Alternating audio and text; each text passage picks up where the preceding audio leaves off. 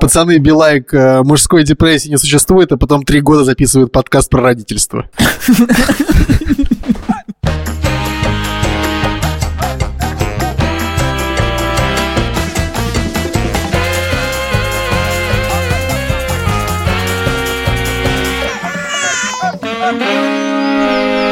Привет, меня зовут Александр Борзенко, и вы слушаете подкаст «Сперва роди», подкаст о родительстве, где мы не даем никаких советов, а только делимся своими тревогами, переживаниями и смешными историями. Детей, которых я постоянно обсуждаю в этом подкасте, зовут Петя, ему 14 лет, Тише 12, а Мани, а Мани 10. Юр, ну зачем я хотел сказать? Привет, меня зовут Владимир Цибульский, моей дочери Соне 3 года и 5 месяцев. Я хочу вам сказать, чтобы вы ставили нам оценки Лайк. и сердечки. Да.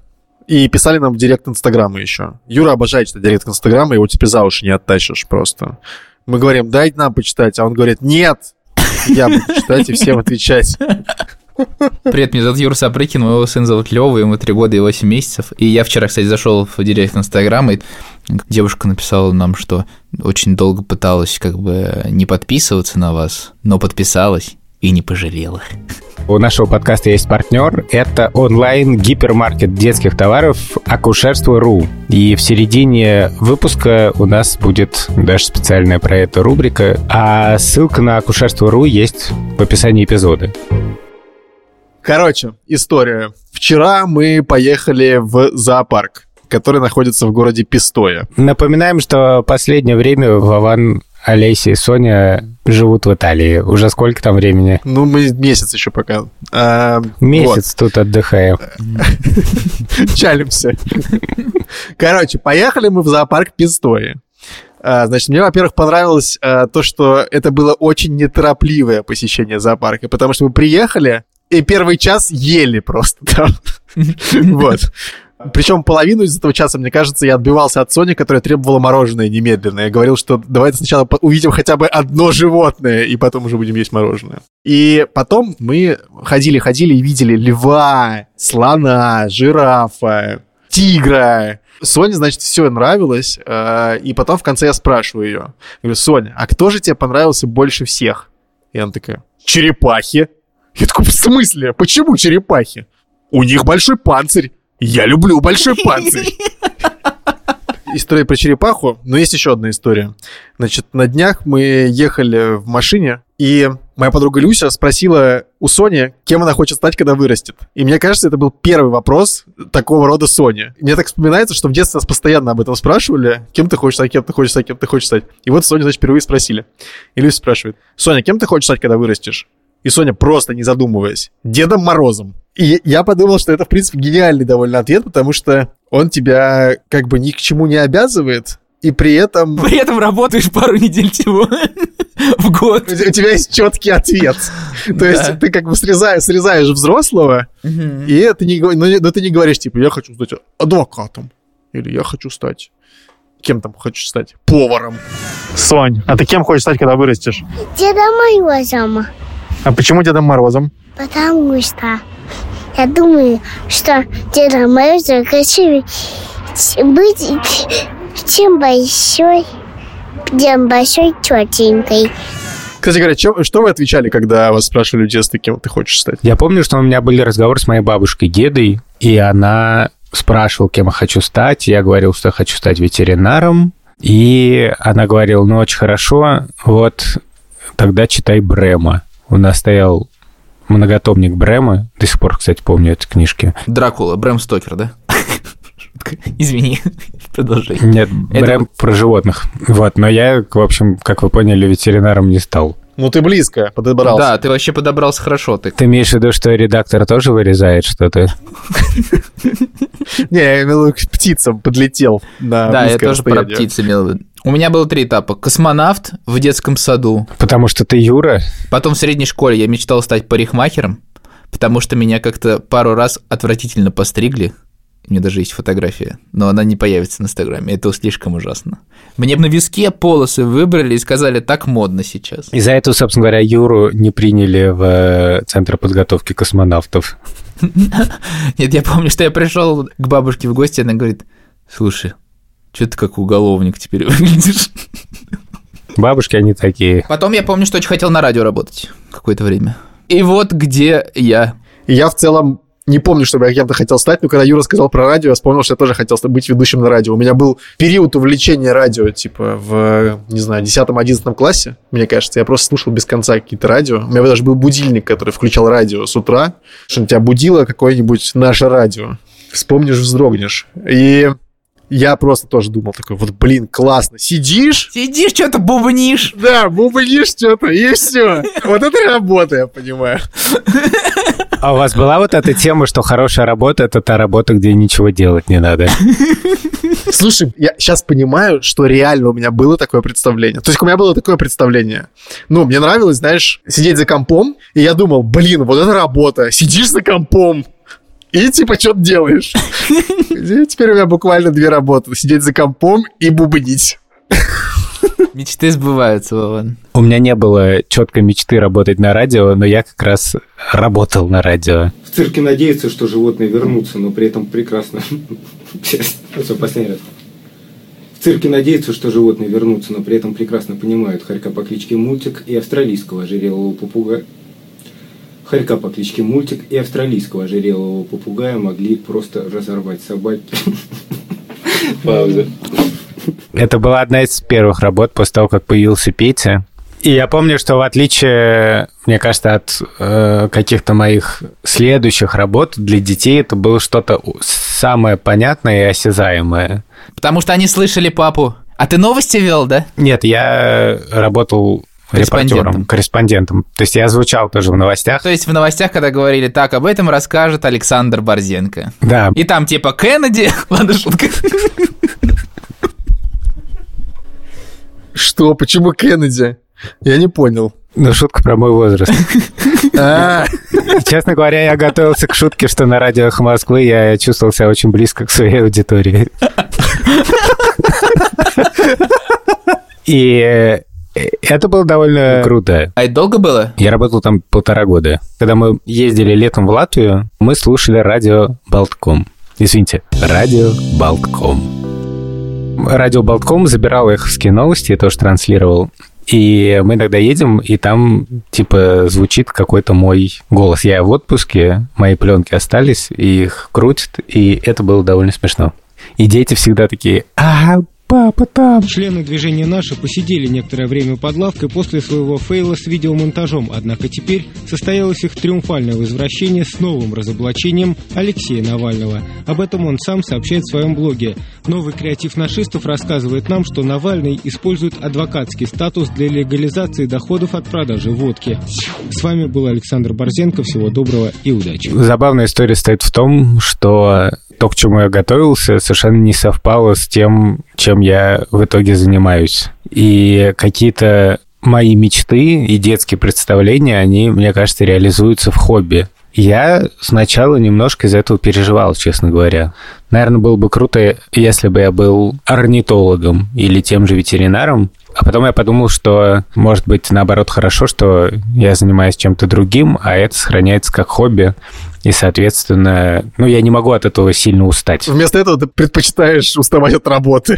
Ну, в общем, да. Я очень люблю, на самом деле, когда дети ко мне подсаживаются, когда я сижу с компьютером. Вот сейчас мы немножко карантинимся, я работаю дома в основном.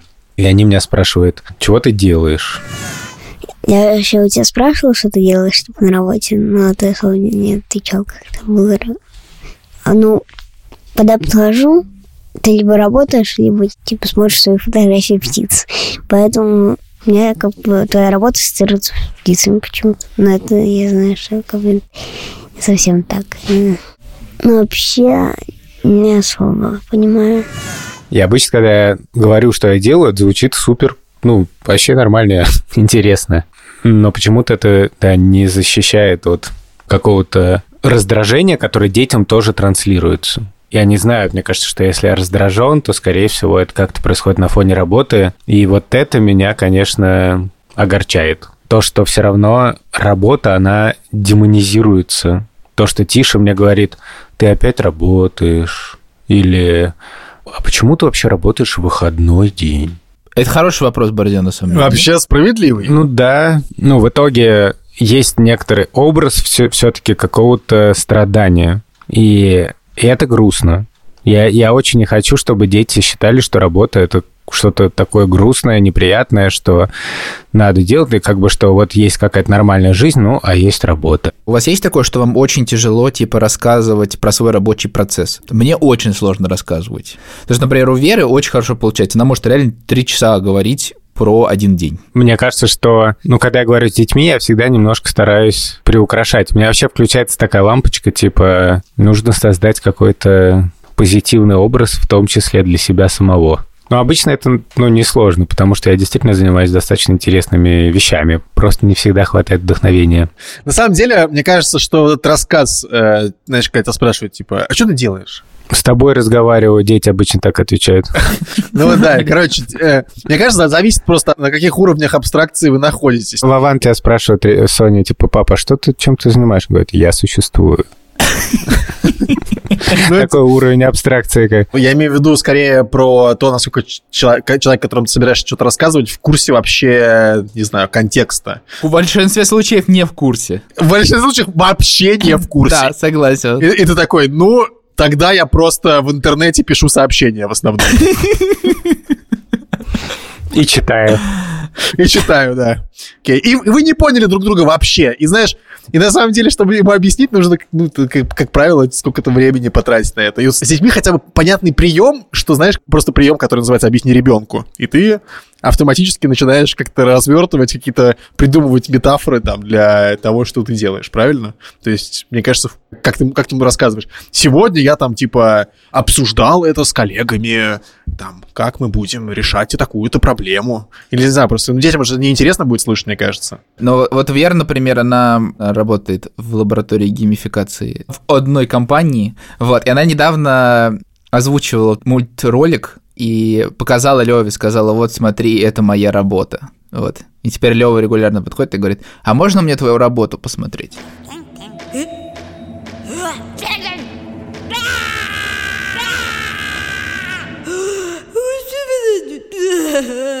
Давайте записывать просто все наши записи на камеру, и потом такой, типа, хочешь посмотреть эти три часа, как мы с, с другими, с, мо- с моими друзьями обсуждаем э, тебя? Надо сказать, что сперва ради, конечно, в этой картине занимает совершенно особенное место. Во-первых, потому что мои дети довольно сильно вовлечены. Они, например, участвовали во всяких рекламных интеграциях. И довольно круто, что у нас с ними были такие, ну, вполне себе рабочие, Коллега, рабочие разговоры. можете записать интеграцию? Коллега, вы можете встать уже и съесть эту яичницу? Встать уже рассказать какую-нибудь смешную историю. К- Коллега, вы вычистили зубы? Коллега, почему вы не в пижаме до сих пор? Коллега, уже 11 часов. Почему вы не в пижаме, а в экране? Почему вы еще на работе? Папа, это моя работа. И у нас, в частности, однажды был даже конфликт с Петей, который должен был записать какую-то интеграцию, и он поссорился с Тишей, кажется, и вообще был в очень мрачном настроении, а сроки прям поджимали. И они получали небольшой гонорар за это, full disclosure. И я говорил, что, ну, слушай, ну, надо это сделать, потому что мы уже договорились. Ты за И- это получаешь деньги? я говорил в основном не про деньги, а говорил про то, что плохо договариваться и не делать. Ну вот, и Петя очень профессионально что-то такое сказал, очень мрачно и абсолютно на «отвяжись». Он просто такой, ну что мне говорить? Я говорю, ну там, можно то-то, то-то. И он такой, то-то, то-то. А как ты считаешь вообще, чем бы ты мог сейчас зарабатывать, и есть ли у тебя какая-то такая амбиция? Нет, нету амбиций вообще не хочу. не хочу нигде работать. Ну, в смысле, что, типа, если это какая-то очень интересная работа, которая мне понравится, то да, круто. А если это что-то типа стоять и раздать листовки, это я не буду делать. Ты имеешь в виду подростковую работу? Ну да. А если говорить про какую-то более взрослую работу, как ты себе представляешь, то, что тебе может понравиться? Например, мне нравится то, что ты делаешь в Родомасе. Это крутая работа вполне, мне кажется.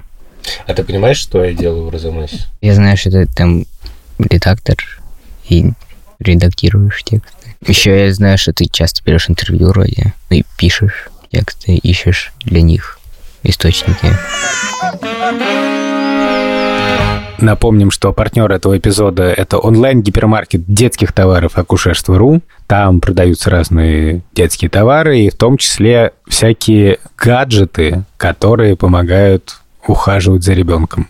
Мы так поговорили с Иваном и с Юрцом и поняли, что у нас нет такого большого опыта с гаджетами, мы не так много ими пользовались, и поэтому решили эту рубрику устроить чуть-чуть иначе. Мы придумали игру. Сейчас мне наша продюсерка Юлия Яковлева будет отправлять в Телеграм фотографии, картинки современных гаджетов, которыми мы не пользуемся. И мы будем смотреть на них вместе и пытаться понять, что в черном ящике. Первое сообщение я открываю.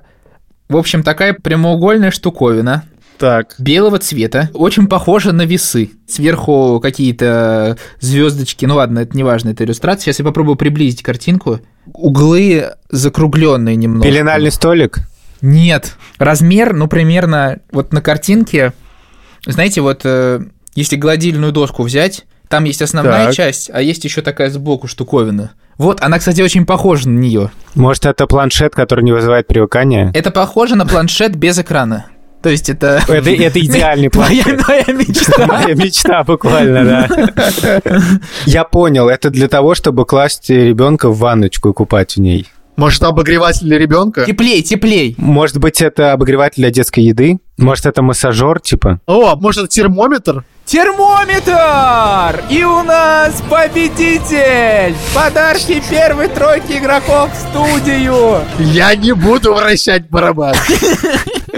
Как выяснилось, это монитор дыхания Ramili Movement Sensor Pad SP100. Он представляет себе сенсорный коврик, который располагается под матрасиком в детской кроватке и улавливает движение ребенка, в том числе и очень слабые движения, вызываемые дыханием. Это были цветочки, просто мне сейчас прислали еще одну картинку. Короче, паровоз на картинке. Он улыбается. У него есть колеса, и за рулем сидит жираф с утенком. Проблема в том, что труба от паровоза это как... А, ингалятор. Да! Я только хотел сказать.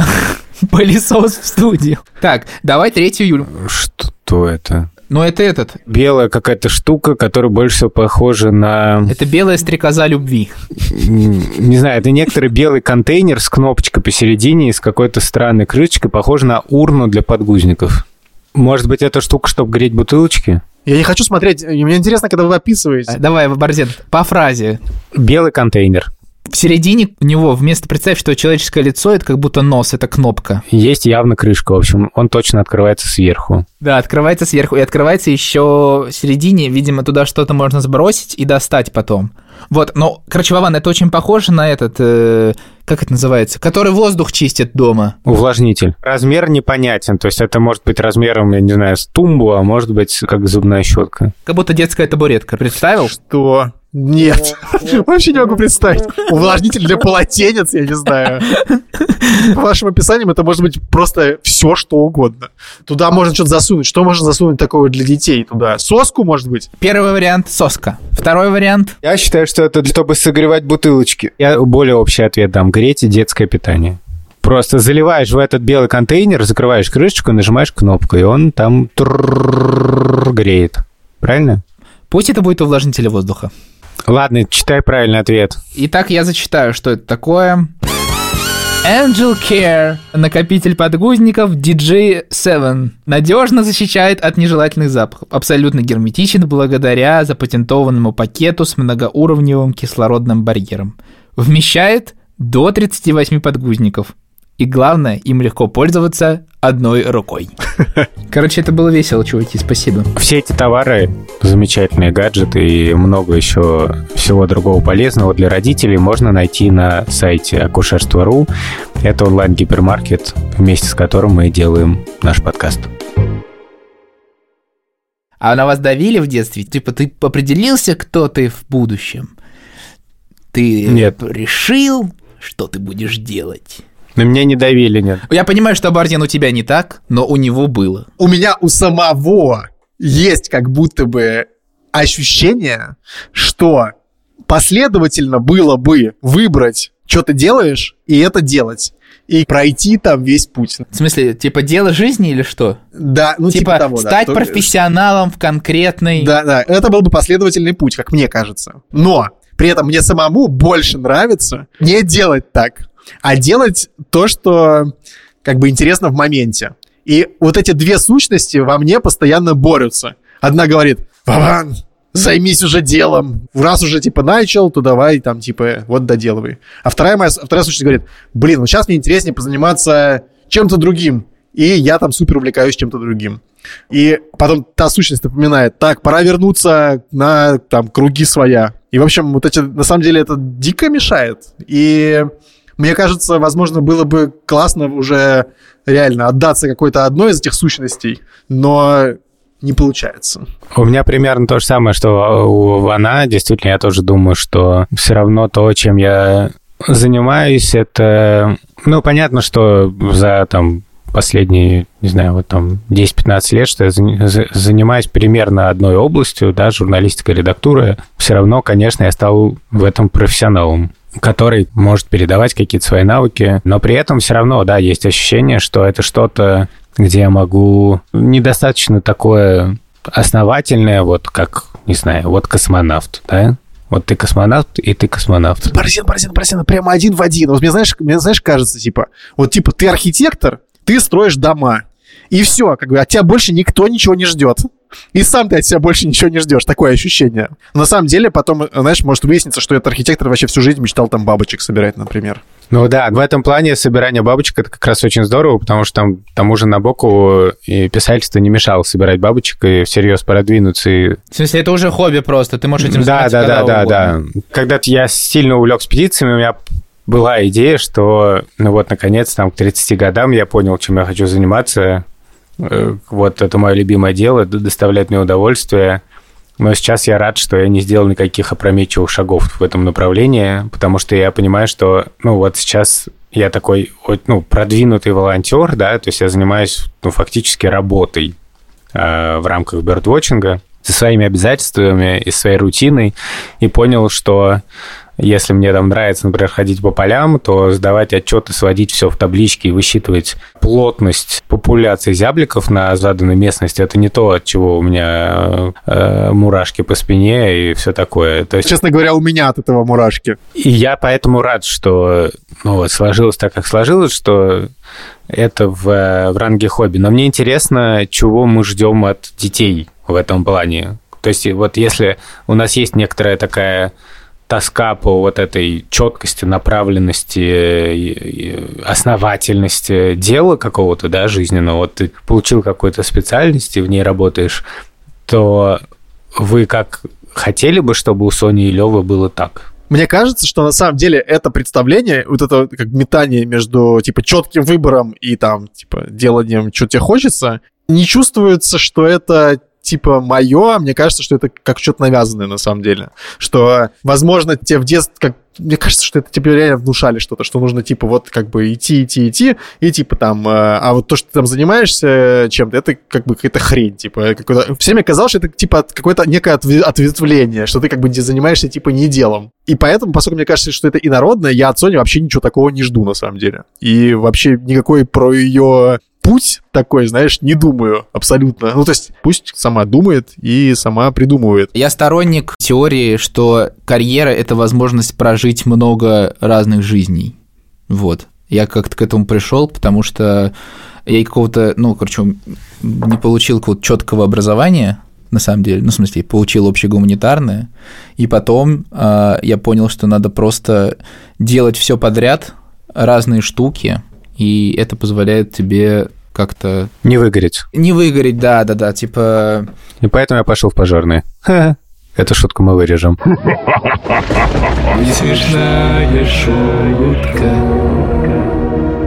смысле, надо просто, типа, самому придумывать, что хочешь делать. Но у меня, я как-то себе да- даже дал какое-то обещание, что я не буду там больше двух лет на какой-то работе работать. В принципе, пока так и получалось. Также Юра, четвертый год сперва ради. Мне кажется, все идет к этому, чтобы ты, типа, быстро менял свою профессию во всем. Дай мне, короче, немножко в это, в это влить ложку, так сказать, дегтю. Давай дегть. Если все такие, знаешь, э, станут ветреные, такие, ой, я сегодня хочу это, завтра это, а кто будет, знаешь, э, так сказать, самолеты проектировать? Если он сегодня самолет проектирует, а завтра футбол играет. На самом деле все это процесс поиска себя, мне кажется. Возможно, это просто идет от того, что я просто еще не придумал, что хочу делать и все. Я согласен с Иваном, мне тоже это близко, что действительно, когда начинаешь что-то навязывать и просто там транслировать свое представление о том, как надо, дело не в том, что ты навяжешь что-то плохое или травмируешь ребенка или что-то, а дело в том, что это просто, мне кажется, максимально неэффективно. Мне ребенок довольно быстро считывает, что это просто вот папа очень переживает, и он очень хочет, чтобы я стал зоологом. Ну, слушай, если бы это было неэффективно, то не было бы династии, знаешь, там, врачей или там ювелиров. Это еще одна тема, что на самом деле бывает супер по-разному. На самом деле вот у меня было столько разных факторов, когда я решил пойти заниматься журналистикой. Не то, что я в детстве прочитал все комиксы про Тинтина и решил, что моя мечта стать репортером, и поэтому пошел на «Эхо Москвы» репортером. Нет. Интересно, что у тебя первая ассоциация с э, репортером — это Тинтин. Я хочу это зафиксировать просто. А, на самом деле, то, как я оказался на эхо Москвы. Это все просто череда случайностей, мне кажется. Ну да, да, да. Э, какие-то здесь какие-то знакомые, тут какие-то эти, сюда куда-то тебя позвали. Вот и все. Мне кажется, что, ну, есть вот разные подходы. Кто-то считает, что нужно учить определенным навыкам. В этом есть какой-то резон, но мне кажется, что вообще в целом, чем больше будет разного опыта, тем, наверное, лучше. И если ребенок после этого решит, а я не хочу проживать много разных жизней, я хочу быть инженером-конструктором, я очень сильно порадуюсь, потому что у меня тоже есть некоторое уважение к людям, которые вот занимаются чем-то таким сугубо профессиональным. Это хороший сценарий. А, а плохой сценарий, что через три года ему это надоест, и, знаешь, он такой, типа, блин, я ненавижу уже это конструктор станут вот эти вот циркули у меня вот тут уже, вот, вот здесь. Ну, всегда можно будет завести подкаст. Слушай, Борис, знаешь, что я хотел спросить на самом деле? Сейчас вот мы обсуждали про то, как доставлять там ребенка. То есть, ну, есть экстремальные кейсы, про которые мне на самом деле интересно, потому что это довольно эффективный кейс, как показала практика, а именно близкая тебе тема сестры Полгар, которых э, батя с какого-то там младенческого возраста э, разработал собственную систему и начал учить играть в шахматы. И в итоге, значит, они стали великими игроками, да? Ну, Юдит Полгар, э, она стала просто величайшей шахматисткой в истории. Она входила в топ-10 шахмат вместе с мужчинами, и это достижение, которого никто никогда больше не добивался ее сестры Полгар-младшие, они тоже как бы круто играли, но, конечно, до уровня Юдит Полгар они никогда не добирались. Короче, три сестры, воспитанные по одной системе, добились высоких результатов. Во-первых, как бы мне, мне кажется, это очень странная идея, да, и потому что реально верить в эту систему, да, что типа ты сможешь их воспитать. И тебе реально должно хотеться воспитать именно шахматистов. Ну, то есть это как бы вообще, вообще довольно странная мотивация, мне кажется. Но, тем не менее, это может выглядеть привлекательно, знаешь, для родителей, которые там хотят каких-то супер успехов от детей добиться. И мне вот интересно, ты бы смог так? Мне кажется, я бы так точно не смог, потому что я не то что супер системный чувак. И мне кажется, что если бы я увидел в детях какой-то последовательный интерес, конечно, я старался бы его как-то поддерживать. Довольно интересный случай с Петей, который занимается на виолончели, и вот он занимается уже, на секундочку, 7 лет. Я играл на виолончели на улице Риги в переулке, и за минут 40 заработал, я уже не помню сколько, ну, типа 70 евро. По-моему, 12. Нет, 12 был, когда я в первый раз в оперу играл. Ну, я помню, что я заработала точно больше 50. И иногда он говорит, у меня хочу все бросить вообще, там, мне это бесит. Часто он явно делает так, чтобы, ну, лишь бы сделать. Но он это делает, и из-за того, что он не бросил, вот сейчас, например, у него период какого-то искреннего интереса. То есть такого, которого давно не было. Вдруг как бы что-то случилось, попалось какое-то произведение, которое ему нравится, которое он любит с детства, которое он наконец-то может сам играть, и он прямо ходит, слушает, рассказывает, и это довольно мощно. Я просто довольно часто переживаю по поводу того, что так как у нас с Шурой работа не такая вот суперустойчивая, это скорее ремесло. Вот ко мне приходят студенты из журфаков, и я понимаю, что они мало чего могут сразу делать в профессии, да, я не могу им доверить э, сразу отредактировать текст или тем более что-то написать.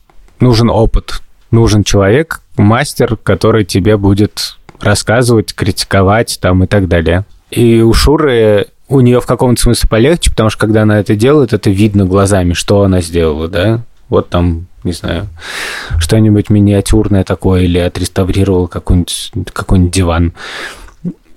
Но, тем не менее, вот есть какая-то такая штука, да, что есть какой-то мир других дел, других профессий, более закрытых, скажем так, для внешнего мира, более недоступных. И было бы классно дать детям хотя бы возможность выбора какого-то, да, чтобы, если они захотят что-то такое, чтобы у них была возможность. У меня была даже такая идея, что было бы круто детей знакомить с разными людьми, куда-то водить и показывать, как устроена работа такого-то человека, такого-то и так далее. Какая-то была такая книжка советская, не помню. Да-да-да, была «Кем стать?» Маяковский. У меня растут года, будет и 17. Где работать мне когда? Чем мне заниматься?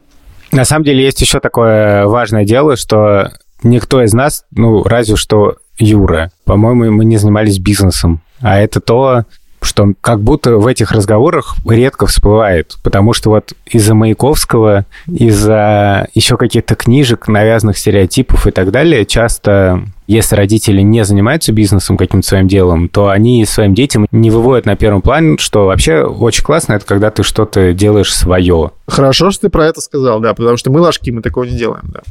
Ну, кроме Юры, конечно, святого. Я вчера завел онлайн-кассу. Сын вот моей подруги, он уже онлайн-кассу завел.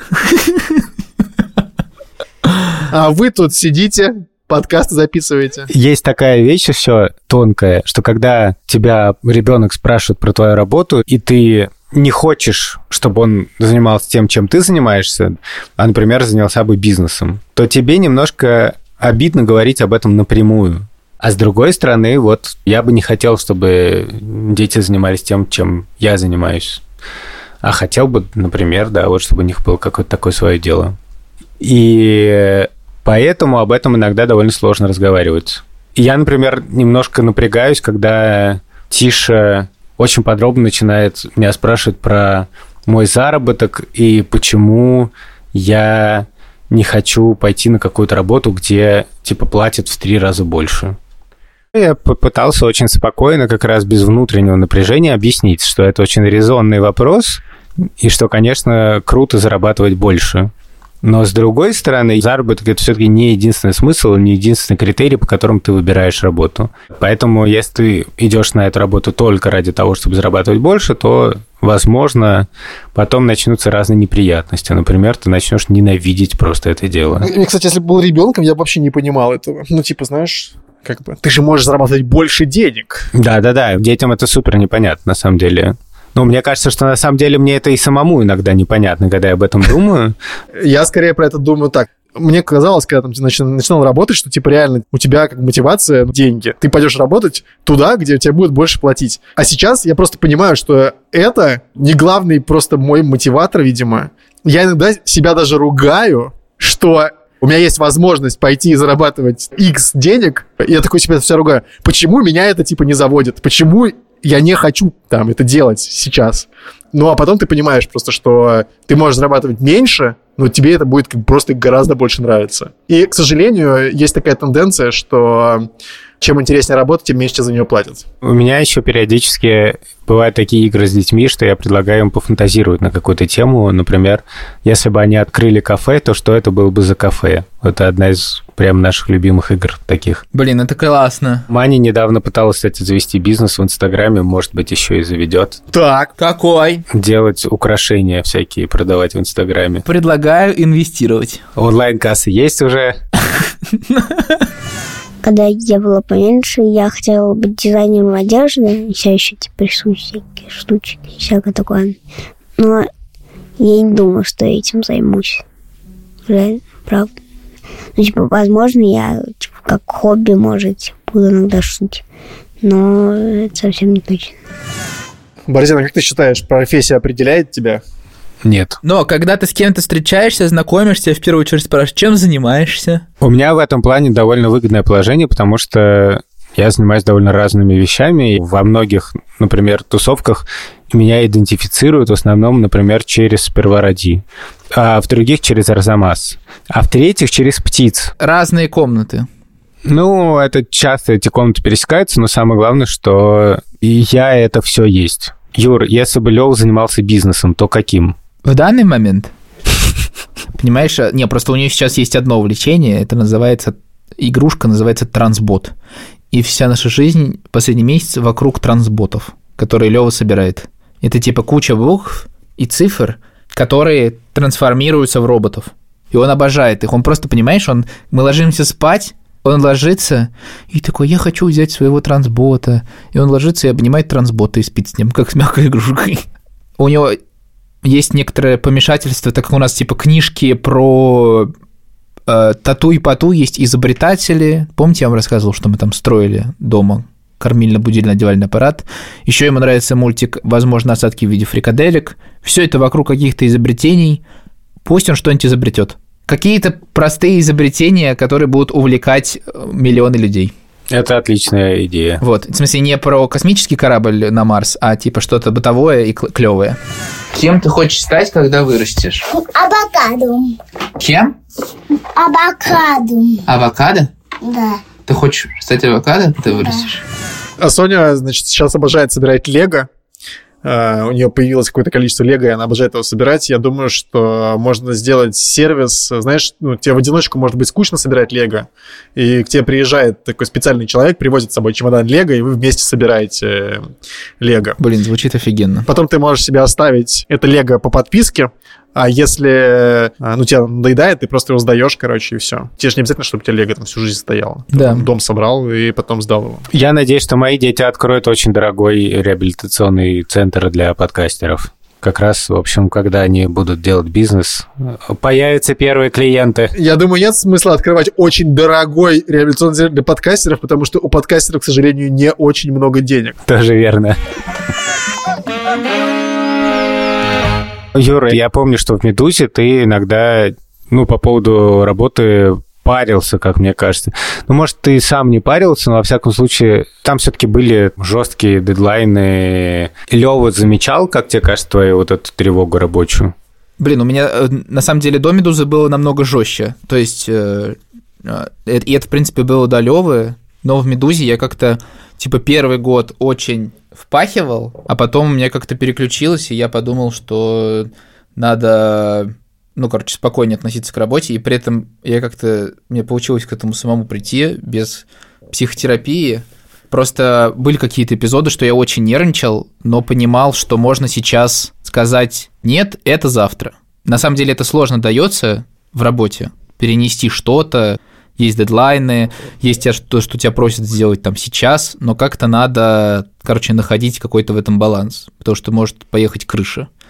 А еще, когда я последний раз ходил к психотерапевту, я э, рассказывал про то, что у меня был просто полный бзик на ответственности. Как бы мне кажется, что у тебя тоже как бы есть такое, что там надо это сделать сейчас. Да. И я рассказал про то, что в чем мне это выражалось, что в школе я не прогулял ни одного урока. И очень все время типа переживал, что другие люди думают про это. И от этого возникало очень много стрессовых ситуаций, в том числе на работе когда ты прям очень сконцентрирован. И, короче, что бы я хотел Леве сказать, вот, что не всегда надо идентифицировать себя через работу. Надо искать какие-то разные штуки, и когда тебя спрашивают условно на тусе, чем ты занимаешься, ты можешь сказать, типа, ну, не знаю, мне нравится, типа, там, да, лего собирать. э, Просто вот лего я покупаю для взрослых. Вот, и вечерами я собираю лего. Но как бы этот вопрос, типа, что ты делаешь, он обычно, типа, чувак, как ты, ну, типа, как ты Встроен зарабатываешь... в систему. Как ты деньги зарабатываешь, да? Куда налоги наши твои идут-то? Как ты помогаешь обществу? Вот, и меня это очень-очень бесит. Вован, а ты что бы сказал Соне? Про работу нужно знать следующее. Если тебе нужно работать для того, чтобы э, зарабатывать деньги, то выбирай такую работу, которая не будет тебя бесить. А если тебе не надо работать, туда не работай. И делай, что хочешь. Борзен, а ты? Мне кажется, что я, честно говоря, промолчу. Потому что я понимаю, что когда я начинаю говорить какую-то свою э, типа мудрость, да, то на самом деле я делюсь исключительно своим опытом, исхожу из каких-то своих болей и э, передаю их детям. То есть я, например, э, часто по поводу работы парюсь, и я буду говорить, поменьше парься как бы из-за работы. Но на самом деле понятно, что у детей будет какой-то свой опыт, и мне кажется, что нужно слушать себя, вот, то есть не ориентироваться на других, не пытаться быть как кто-то просто потому, что тебе кажется, что это, ну, престижно, условно говоря, да. То есть важно действительно понять, что интересно именно тебе. А с другой стороны, если, например, обстоятельства сложились так, что у тебя нету большого выбора, что ты не можешь просто так решить, хм, что мне интересно, пожалуй, я пойду зарабатывать себе этим на жизнь, и то попытаться в том, что надо делать по факту, найти то, что какую-то часть, которая тебе интересна. То есть как-то на этом тоже сосредоточиться, найти какой-то смысл в этом. Потому что на самом деле жизнь реально по-разному складывается. Ну, Вот, есть... это, кстати, очень важно. Еще одна мудрость это про то, что работа это типа тоже череда случайностей, вы уже это упомянули. И что можно просто начать делать то, что тебе нравится, типа, а любимое, оно как бы типа найдется в процессе. Потому что это может произойти совершенно в любой день, при любом знакомстве, да, но я, я считаю, что ты очень важную вещь сказал, что не надо себя идентифицировать через работу, так же, как там не надо себя идентифицировать через, я не знаю, брак, семью, есть у тебя дети или у тебя нет детей. Это не всегда просто другое дело. Да просто нечего, может быть, нечего ответить.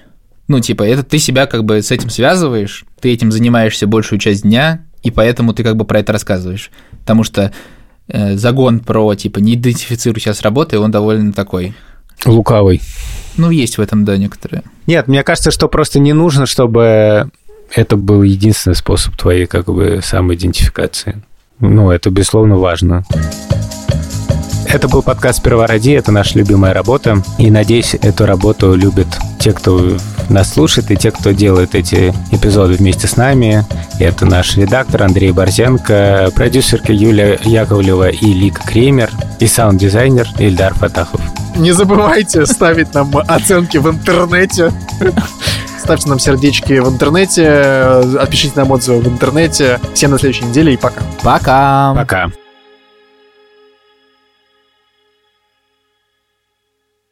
А вы знали, что Эму занимает чуть ли не последнее или одно из последних мест по шкале глупости как бы среди птиц? Но я так называю немножко антропоморфно глупость. Но, типа у них довольно низкие, так сказать, когнитивные способности. В частности, известно, что охотники на эму, аборигены, ловят их так. Они, представляете эму, да? Да. Примерно. Ну вот, а, а, охотники на эму, значит, а, местные, они ложились на землю просто и поднимали ногу вверх. И эму считали, что это другой эму, и подходили.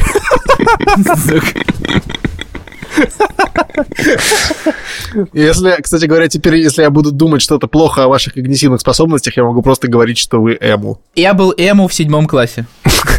Ты мне как эму, брат. А ты был true эму или позером? Позер это тот охотник, который ногу поднял.